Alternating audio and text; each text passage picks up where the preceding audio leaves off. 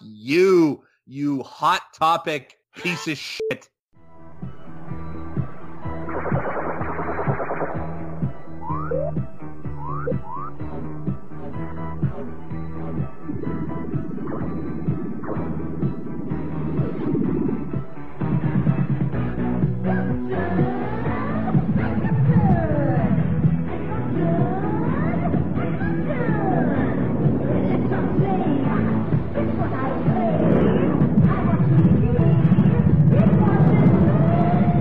Radio Drome. Welcome to another 80s episode of Radiodrome. My name is Josh Hadley. With me, as always, is Laughing Boy the Cecil. Oh, I am I'm the laughing boy this time. Why not? Because Peter's usually the one laughing, so it's got like a dichotomy kind of thing. Okay. Yes, I laugh at things. The Monkey Man from Canada. You're f- sir. Oh, great.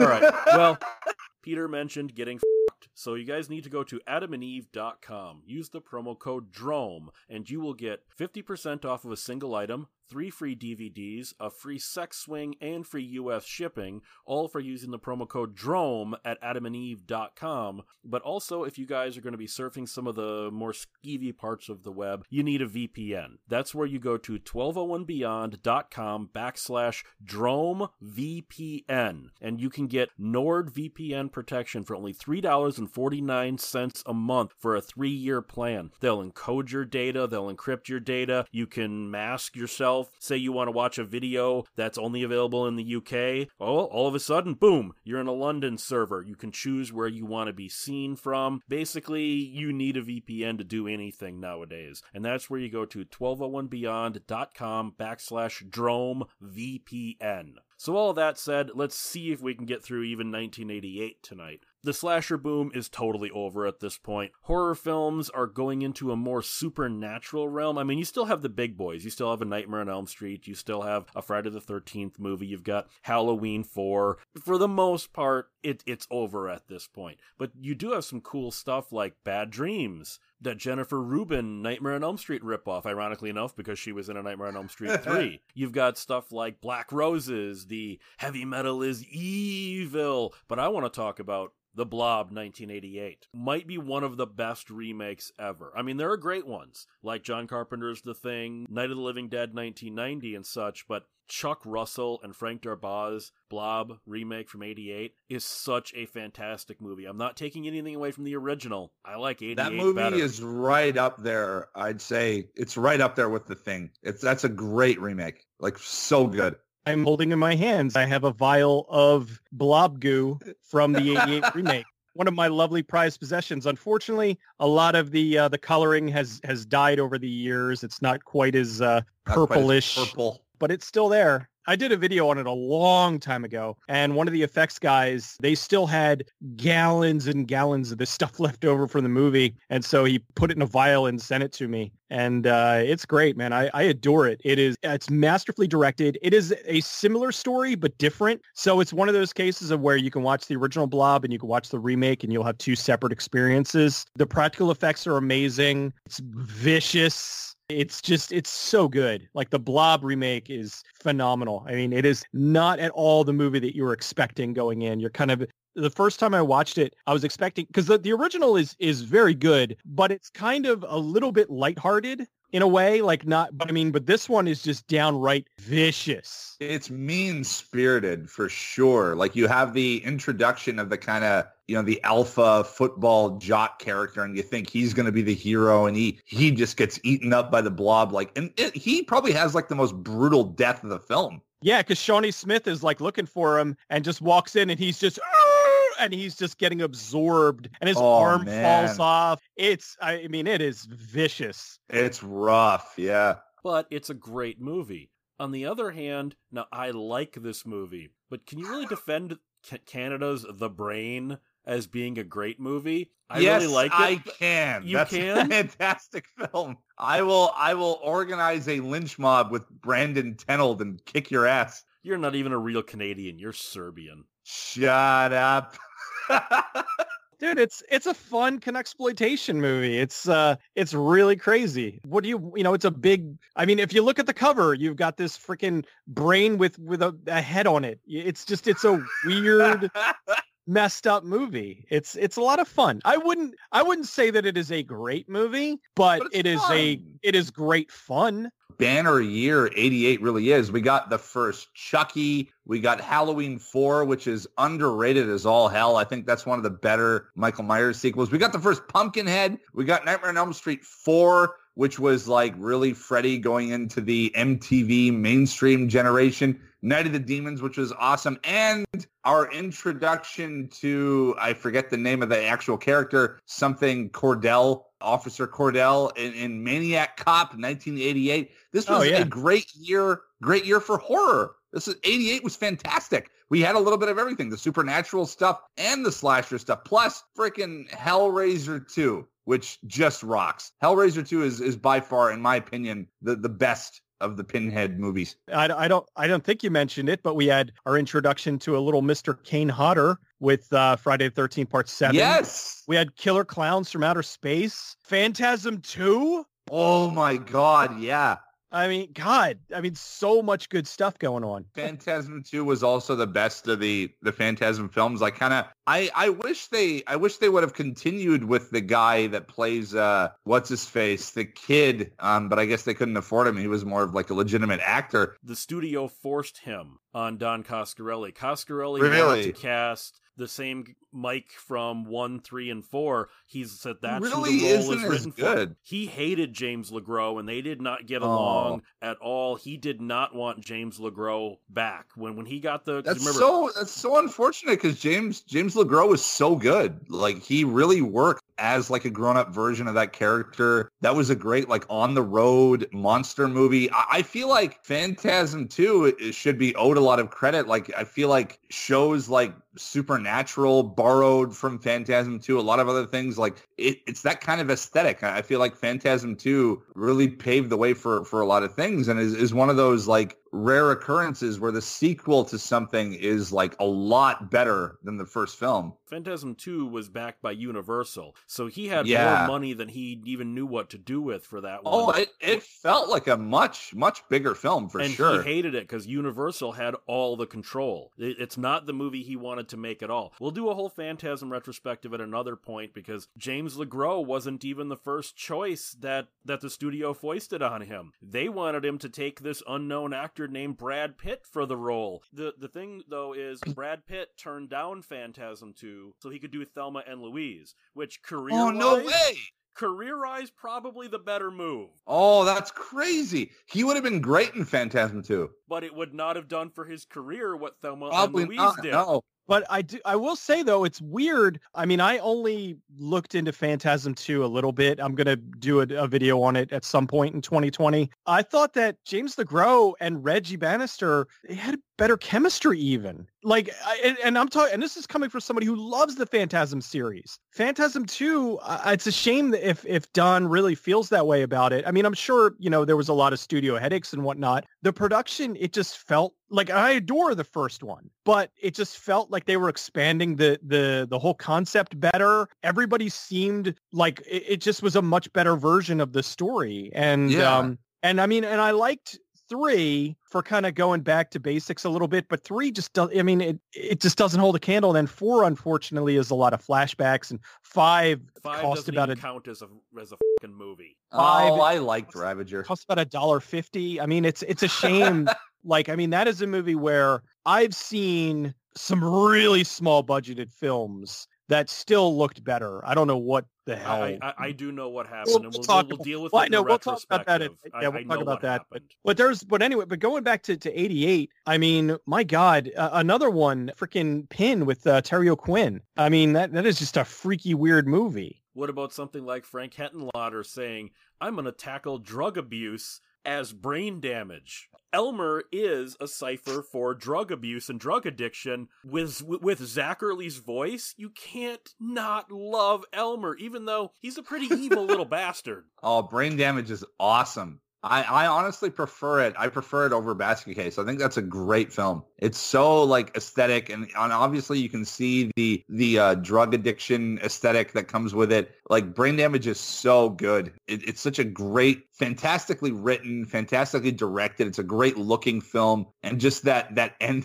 the uh, brain melting finale of it is just great. Both literally and Um, figuratively. Yes, and and it ties in. I, I believe that's the was it Frankenhooker or was it Brain Damage where he's on the subway and you can see the dude from uh, Basket Case holding Basket Case on the subway. I believe that was Brain Damage. I it might be brain damage. It also might be Frankenhooker because I know it might be, I yeah. Frank They- they all- connect all of them. They all tie into each other, yeah. Which is it's so cool that um, Henenlotter had this like extended universe idea really before any of the DC Marvel type dudes uh, uh, did it. He just did it for the sake of it. He's like, these are these are my movies, and yeah, they they all take place in the in the same universe. Well, but then there's but then there are movies that don't take place in the same universe, but even though they're sequels, Cecil and I mentioned it when in our in the Lovecraft one, Curse Two: The Bite has Hmm. nothing to do with Curse One, and Curse Three has nothing to do with one or two, and Curse Four is actually a retitled Full Moon movie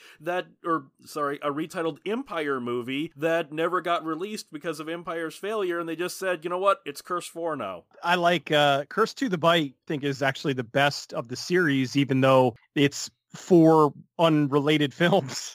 but it's it's so good. You've got uh, some just amazing practical effects with with all the snakes coming out of the dude's body, and the ending where his head kicks back, his eyes fall out, and snakes pour out of his eye sockets. Like that is fantastically done. It's never gonna beat. just such a, a a weird lineage that goes along with that and you've got the the snake person at the end like this is a guy he's not turning into a snake he's turning into a bunch of snakes he's like his his, his whole body basically explodes and just pours radioactive snakes everywhere it's Oh, a really crazy. creepy weird movie Dead Heat. It, it, it's got problems. You can tell when you watch the movie that there Oh, are obvious cut problems. scenes.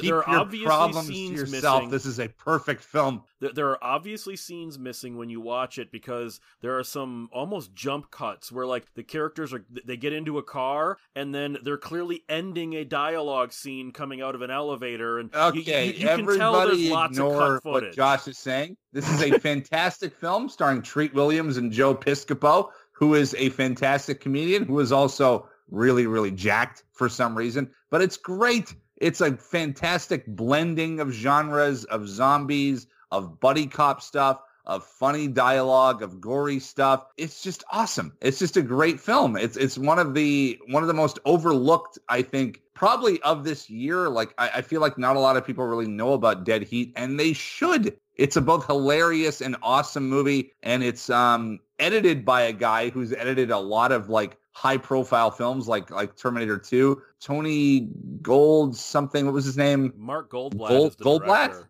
Mark Goldblatt is the director. Mark Goldblatt, uh, he directed it and he's also been, yeah, Mark Goldblatt directed it and he was also the editor on stuff like Last Boy Scout, Terminator 2, stuff like that. So it's such a crisp film thanks to the lending of that. Like I, I'll always love Dead Heat. It's a fantastic film. The stop motion on the on the one girl who disintegrates Yeah. Uh, is- oh, it's is- is so when- good Is that when Lindsay Frost dies? When when we Yeah. find out that she's been reanimated? That yeah, she's she just been starts, reanimated like falling apart and melting and stuff. It- That that's on the same level as like the melting dude from RoboCop. Like that's that's that's messed up stuff. Yeah, because you're also- not expecting it at all. Because here's Yeah. this girl, you're expecting a love scene, and then it's like, oh, and she's bleh. Oh, her It's arm like falls off and stuff. Oh, it's crazy. But we Yeah. also got to bring up, I'm not 100% sure if this was technically his last. This was near the end of Vincent Price's career. He's only in one scene and he steals the entire movie from the cast. I think it was his. uh It was his last film, I believe. I, I think I remember that, but but you, you know how sometimes like Orson Welles still has stuff coming out now that Yeah. he made before he di- so it's kind of hard to because he recorded sometimes. stuff earlier. Yeah, Yeah, Right. but, I, I, do think- believe that this is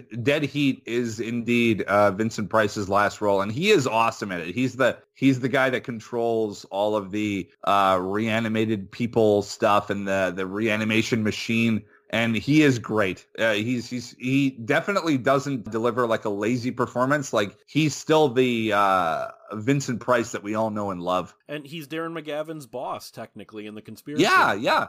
And Darren McGavin, he's hilarious, and because he, he's very he's very playing not Kolchak in this. Yeah, which he which right. he could have just fallen back and kind of played a Kolchak type role until you get the dun dun dun that he's actually part of the conspiracy. But it's pretty obvious from the get go. You go, yeah. oh, this guy's hiding something. That's the thing. It's like it's not a movie where you're really invested in the mystery of it. You're just enjoying the fact here are people that they they got killed and they're brought back and now they're basically invincible police officer zombies and they and they fight an entire meat market full Yeah. of like reanimated sides of beef and stuff. Let's move on to the movie that the three of us are going to fight about Elvira, Mistress of the Dark. I love Elvira. I watched her show growing up. I still watched her show in 2010. I've got the DVDs. I was so excited for this movie. Problem is, this movie's not very funny. Boo! And I think I know the reason for it. It was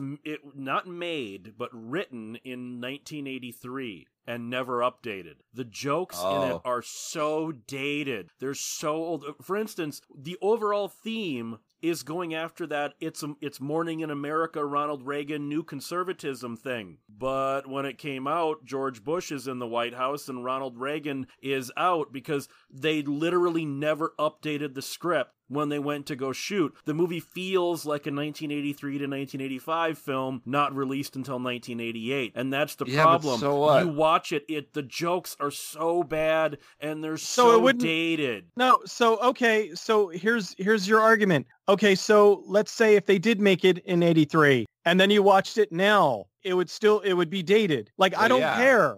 Like it's it's still funny. Still like who cares? You don't think anything is funny. So like I used to think you were funny till a minute ago. oh, Oh. shut up. You never did. It's I I think it's fine. You know, I mean, it's got a lot of, for lack of a better term, like cheesecake in it. There's got a lot so much Saturday Night there's Live so humor. much going looking right you know jokes about her boobs like when she goes to the the thing and she breaks the thing open and it shows her her tits pushing the the gate open you know there's so much like jokes about her boobs and people keep the guy keeps landing like inner cleavage and what do you want like it is exactly what i wanted out of an elvira movie she Yeah. takes the dog and gives it a mohawk but it's really entertaining and silly and it's exactly what i would want with an elvira movie it's exactly what i would expect from an elvira movie What's the thing that she says to like the construction workers? Like, grab your tools and start banging. while she's bending over. yeah something something along those lines yes. It's- yeah there's it it is the movie that i wanted and i saw it uh, a couple years ago it is a fun movie it's fine i mean it ends with her shaking her boobs with the um the uh the what are they called pasties with the Yes. pasties on Are there you and they're still spin- 12 years old, Cecil? I I actually want never- more than that yes, out of an we Elvira are. movie. God damn it. Grew Pointed up. by a an, an hour and a half of Elvira and uh, and her two lovely twins. i got to about 13 and that's about where i stopped aging Clearly. like Just just Maturity stayed there. Just, just stay there. there. And you know what? I'm happy there. Well, I, I, I, I look at uh, I look at this movie as it doesn't even feel like Elvira because if you watched her old movie Macabre Show, it was the same style of jokes, but they were so much more witty and subversive on her show. It seemed like none of the jokes landed in this. It just wasn't funny.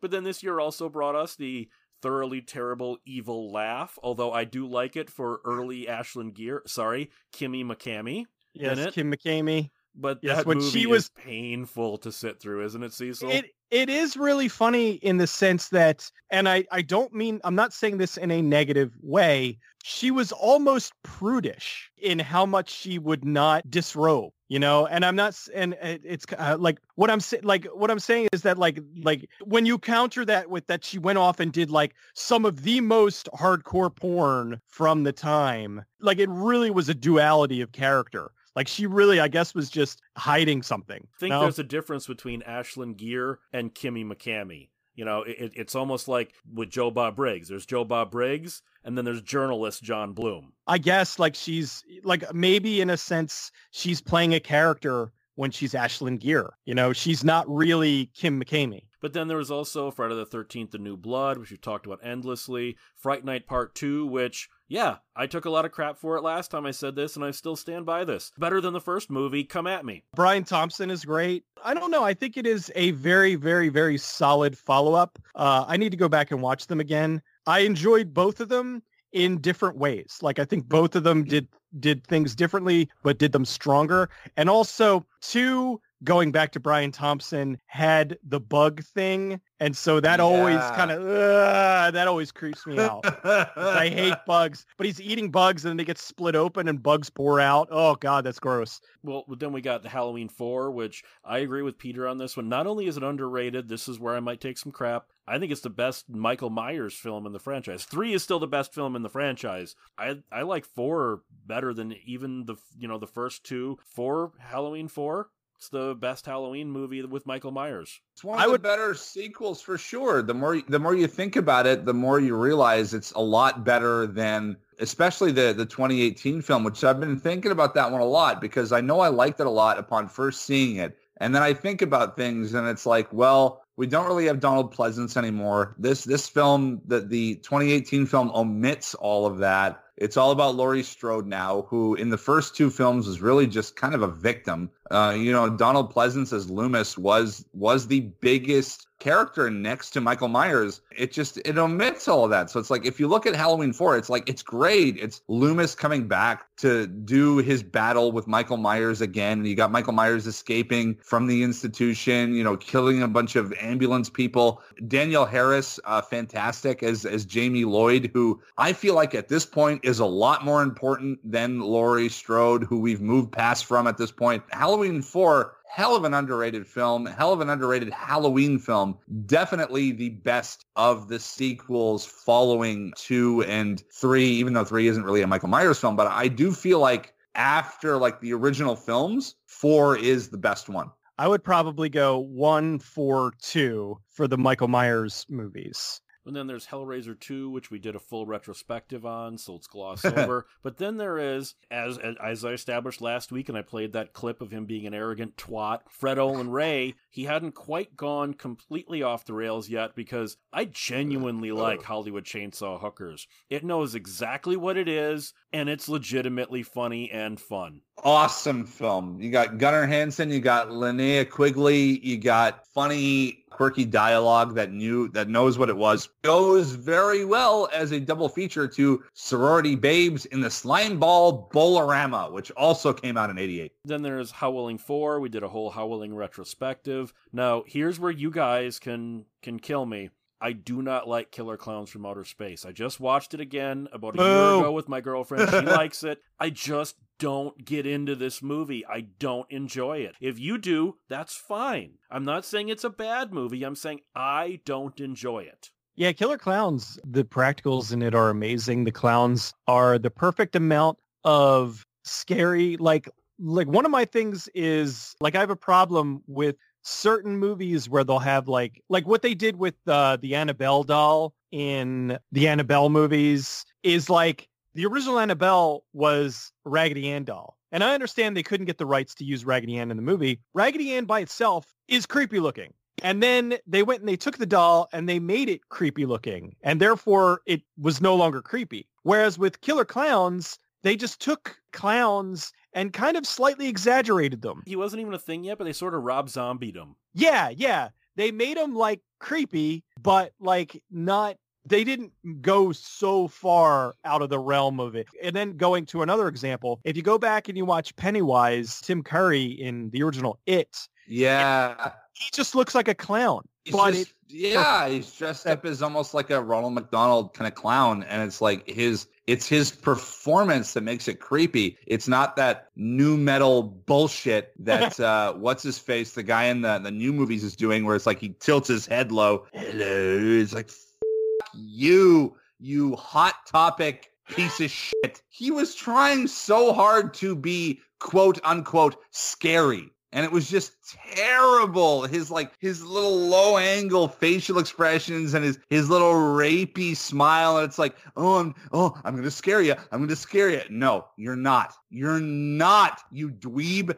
Off to the back of the line. You suck. You suck. Hope he hears this episode. Skarsgård, whatever his face. God, dude, I will fight you. I swear to God, I will fight you. But then this this year also brought us one of the worst films ever made. That piece of shit Wade Williams actually made a movie called Midnight Movie Massacre, which is the n- most not funny comedy you will ever sit through. I serious, I dare the listenership to find this movie and watch it and find one positive thing about it. It is so shockingly unfunny. Could have used this to torture prisoners at Guantanamo Bay. Midnight Movie Massacre, I'm saying it, is the worst comedy ever made. And Wade That's Williams, not great. fuck you. I've never seen no, it. You're you're right. I've never seen it, but I don't know. The Hangover is pretty bad. I don't know if that's the Midnight Movie worst comedy Massacre- ever. Okay, Cecil, you and I disagree on comedy a lot.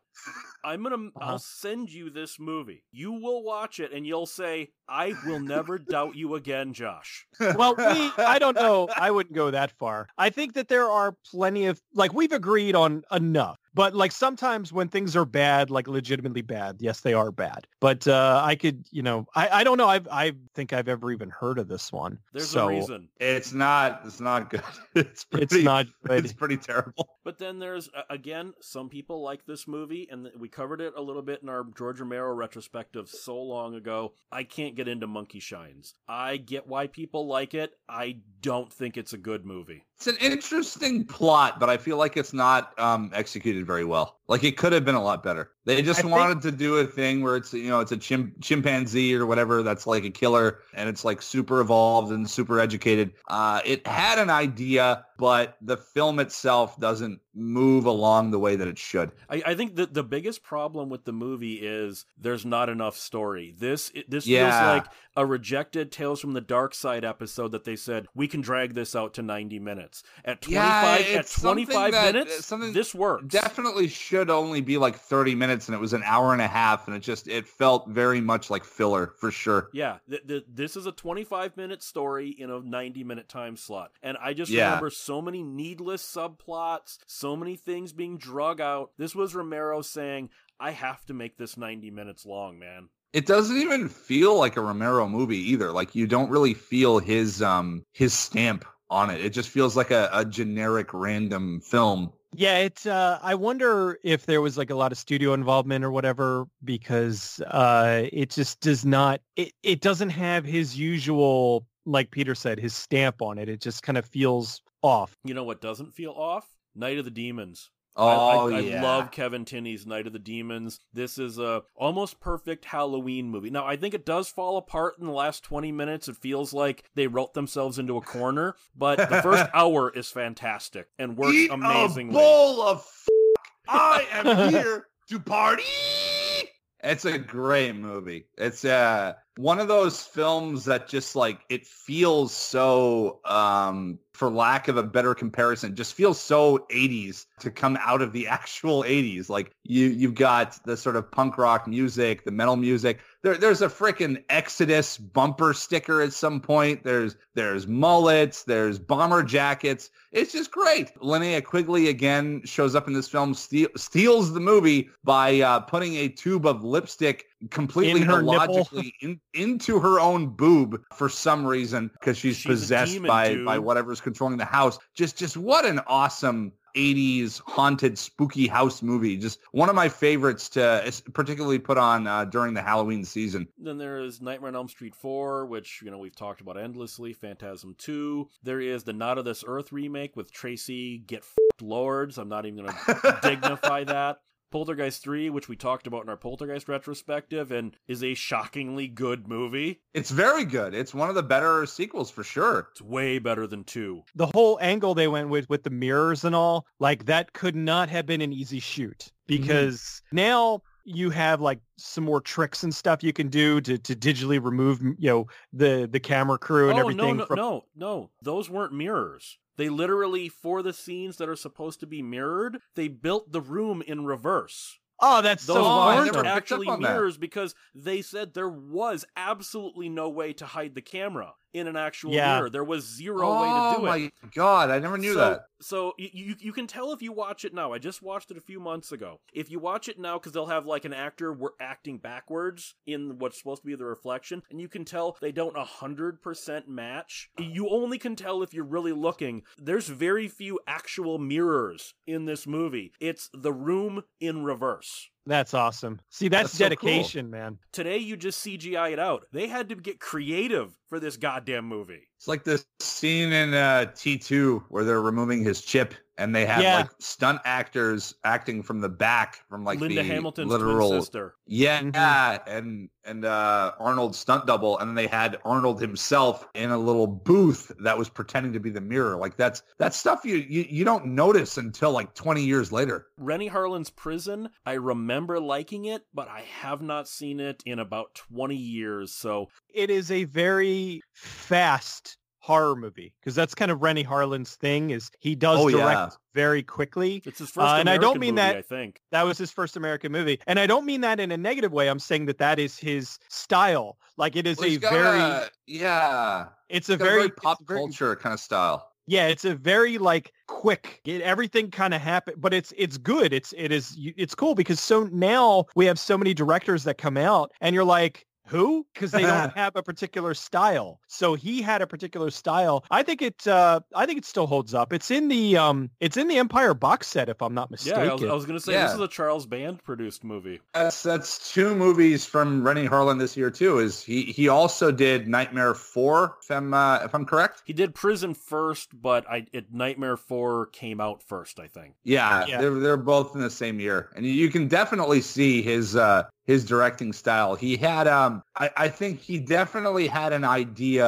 of sort of like what an American horror film should be like. Like he he had a good grasp on that sort of thing. I I do feel like both Prison i- is a great film and Nightmare Four is one of my favorite of the uh, Freddy sequels. But then there is also Pumpkinhead, which, you know, is Yes. the only worthwhile film in that whole franchise. I mean, it's got Well, some Lance story Henriksen is great in that film. Oh, it he is, but it also it has some story problems, but it has so much mood and atmosphere Yeah. that override the story problems. Oh, it's a lovely looking film. It it, it just just looks great. problem with Pumpkinhead, and I love Pumpkinhead, but I think that in general, people will dismiss it simply because of the name. Oh, Pumpkinhead. It's like, no, this is a really scary, freaking weird movie. And because Pumpkinhead Monster, that was that was uh, Alec Gillis, if I'm not mistaken, uh, either that or Tom Woodruff Jr. That was in the suit. They made it with like stilts. And I mean, Oh, it was this, so cool. it was this like nine foot tall thing. It, The it's- Who designed also- it? Was it Stan? Was it Stan Winston? Stan Winston. yeah, it was Winston Stan Studios? Winston. It, it also has probably the scariest looking pumpkin patch I have ever seen in a film. This year also brought us Return of the Living Dead Part 2, a very unworthy sequel. I like 3, but 2, 4, and 5 fing blow. I do want to do a full retrospective on them, so let's just, you know, there's Serpent in the Rainbow, which we talked about in our Wes Craven Just Died episode. Good we movie. got Sleepaway Camp 2, which I hated, which we've talked about in depth. Sorority Oh Babes. come on! Uh, Two was good. It's I better know than I the hated other all of sequels those. we got. You hated all the sleepaway camps or you hated all the sequels? I hated all the sleepaway camp movies. You know that. Oh my You remember how I- I'm- miserable I was when you made me do that episode? no, because you're always miserable. That's true. Josh, eat shit and live.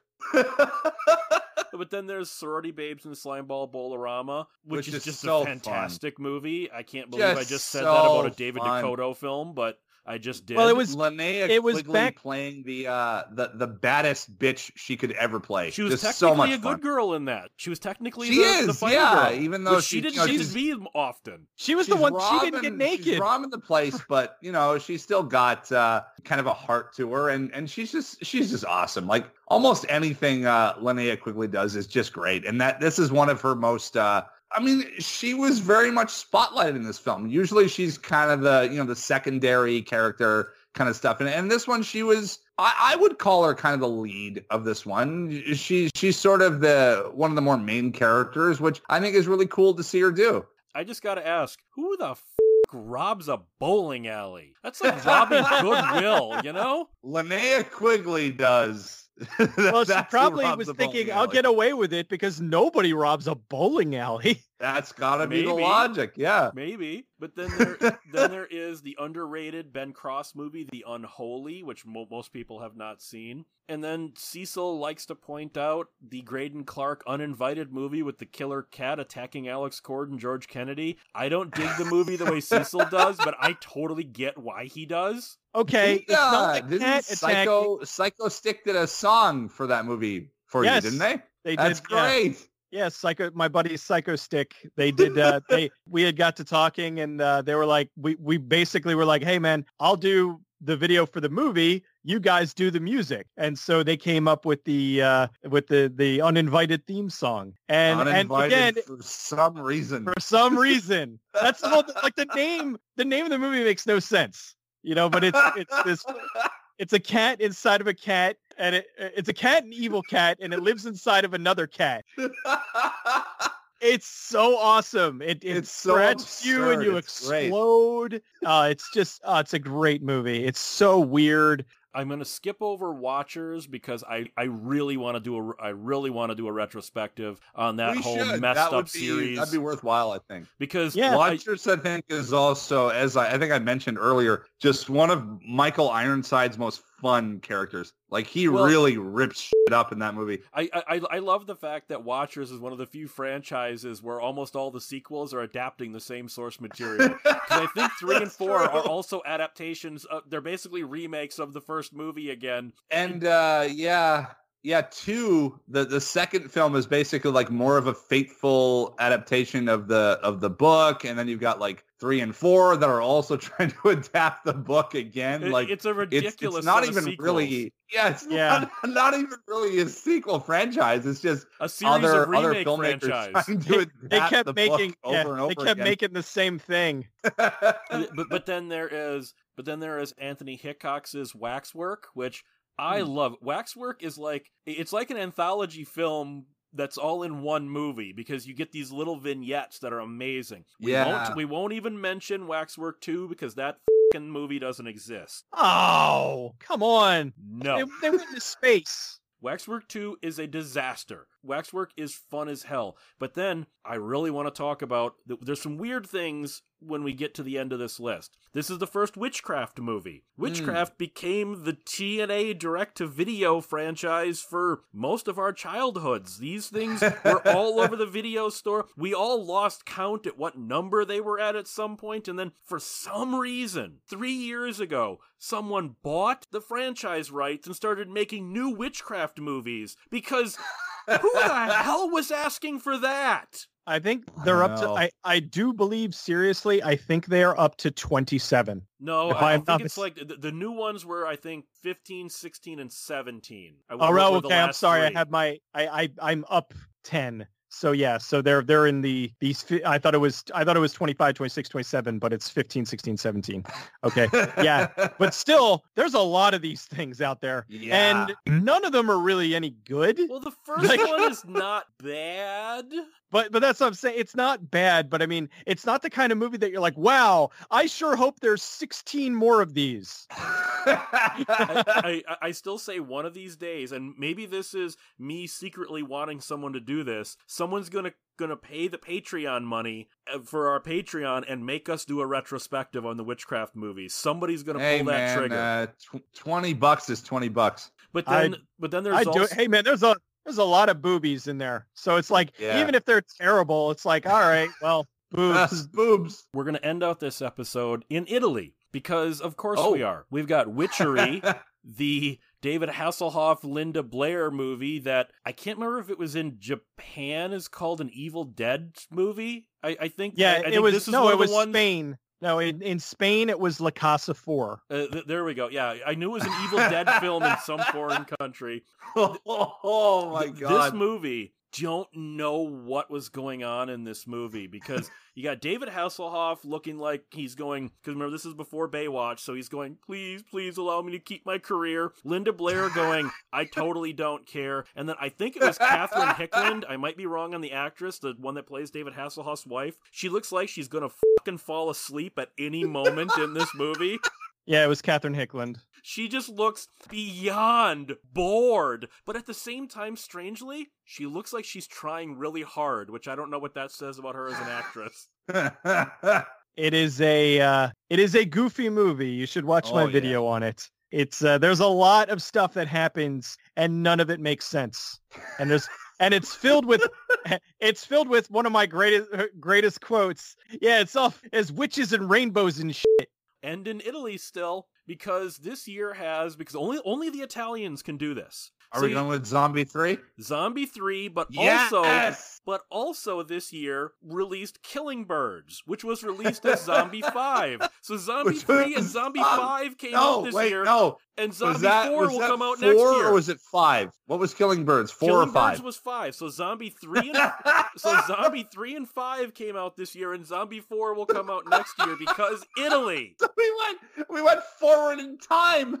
So I I remember I bought Zombie 3 simply uh based off of the cover because they Oh, it's got a great blatantly steal the cover from Nightmare on Elm Street. Uh, I think it was Nightmare on Elm Street 3 with the eyes of Freddy and like I'm like this this ha- like that is a that is a both a good and a bad sign. Zombie 3 is awesome. I mean, you you got a film that was started by Fulci, was completed by Fragasso and Bruno Mattei, that features a flying zombie head, In that features the the like hazmat suit dudes from uh what was the movie? Uh the crazies. You've you've got this like you've got kung fu zombies. You've got zombies that can do martial arts. You've got zombies that are like piranha that eat a dude's legs. You have a zombie You, have got DJ. birds falling out of the sky dying. Like zombie 3 is one of the most insane zombie films ever that break all the the established rules of what a zombie should be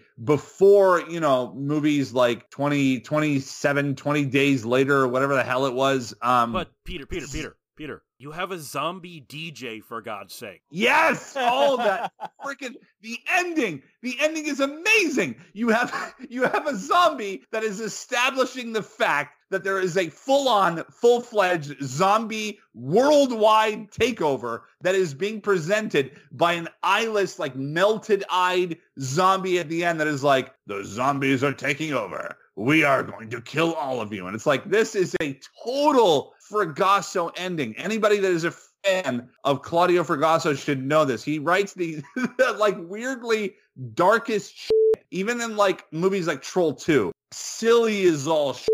Green goop in trolls, goblins, whatever. They're, they're goblins in a movie that's called Trolls. But at the end, you know, they're eating his family. They're eating the kid's family at the end. Women's prison massacre that ends with, you know, the, the, chick ends up just going back to jail. And Zombie 3, of course, with that fantastic ending of the zombie takeover going full-fledged and it's being it's being talked about by a zombie itself. Like Zombie 3 is easily one of the best films you can gather like a, a bunch of friends with and watch and just just enjoy the hell out of it because it's fucking crazy. But then there's also, like I said, Killing Birds, which was released as Zombie 5 Killing Birds, which Robert Vaughn wanted no part of. He took this movie because he was financially desperate. He badmouthed this movie every chance he could get. Even even the extra on the DVD, the interview with him is all about him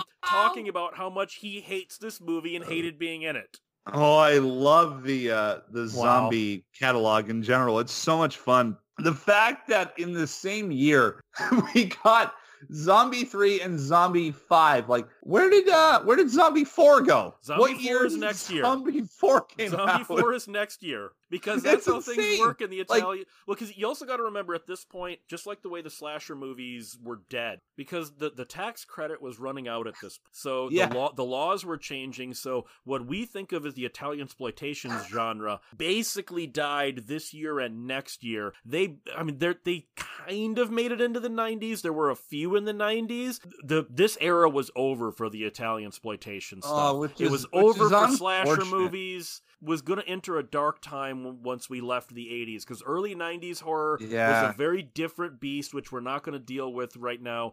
Well, next next week we'll end this thing and we'll get out of the 80s and then do something else. For now, where can people find Peter? Oh God! You can find me in the back alley of some gutter or something on uh, Twitter at Cinematica, talking about Wasp, talking about Zombie Three, talking about Slime City at Twitter at Cinematica, uh, Facebook the Cinematicus, YouTube the Cinematicus, uh, 1201beyond.com with other fine programming, Patreon at Cinematica. Cecil, where can people find you? You can find me at uh, goodbadflix.com as well as goodbadflix on YouTube, Twitch, Fetter.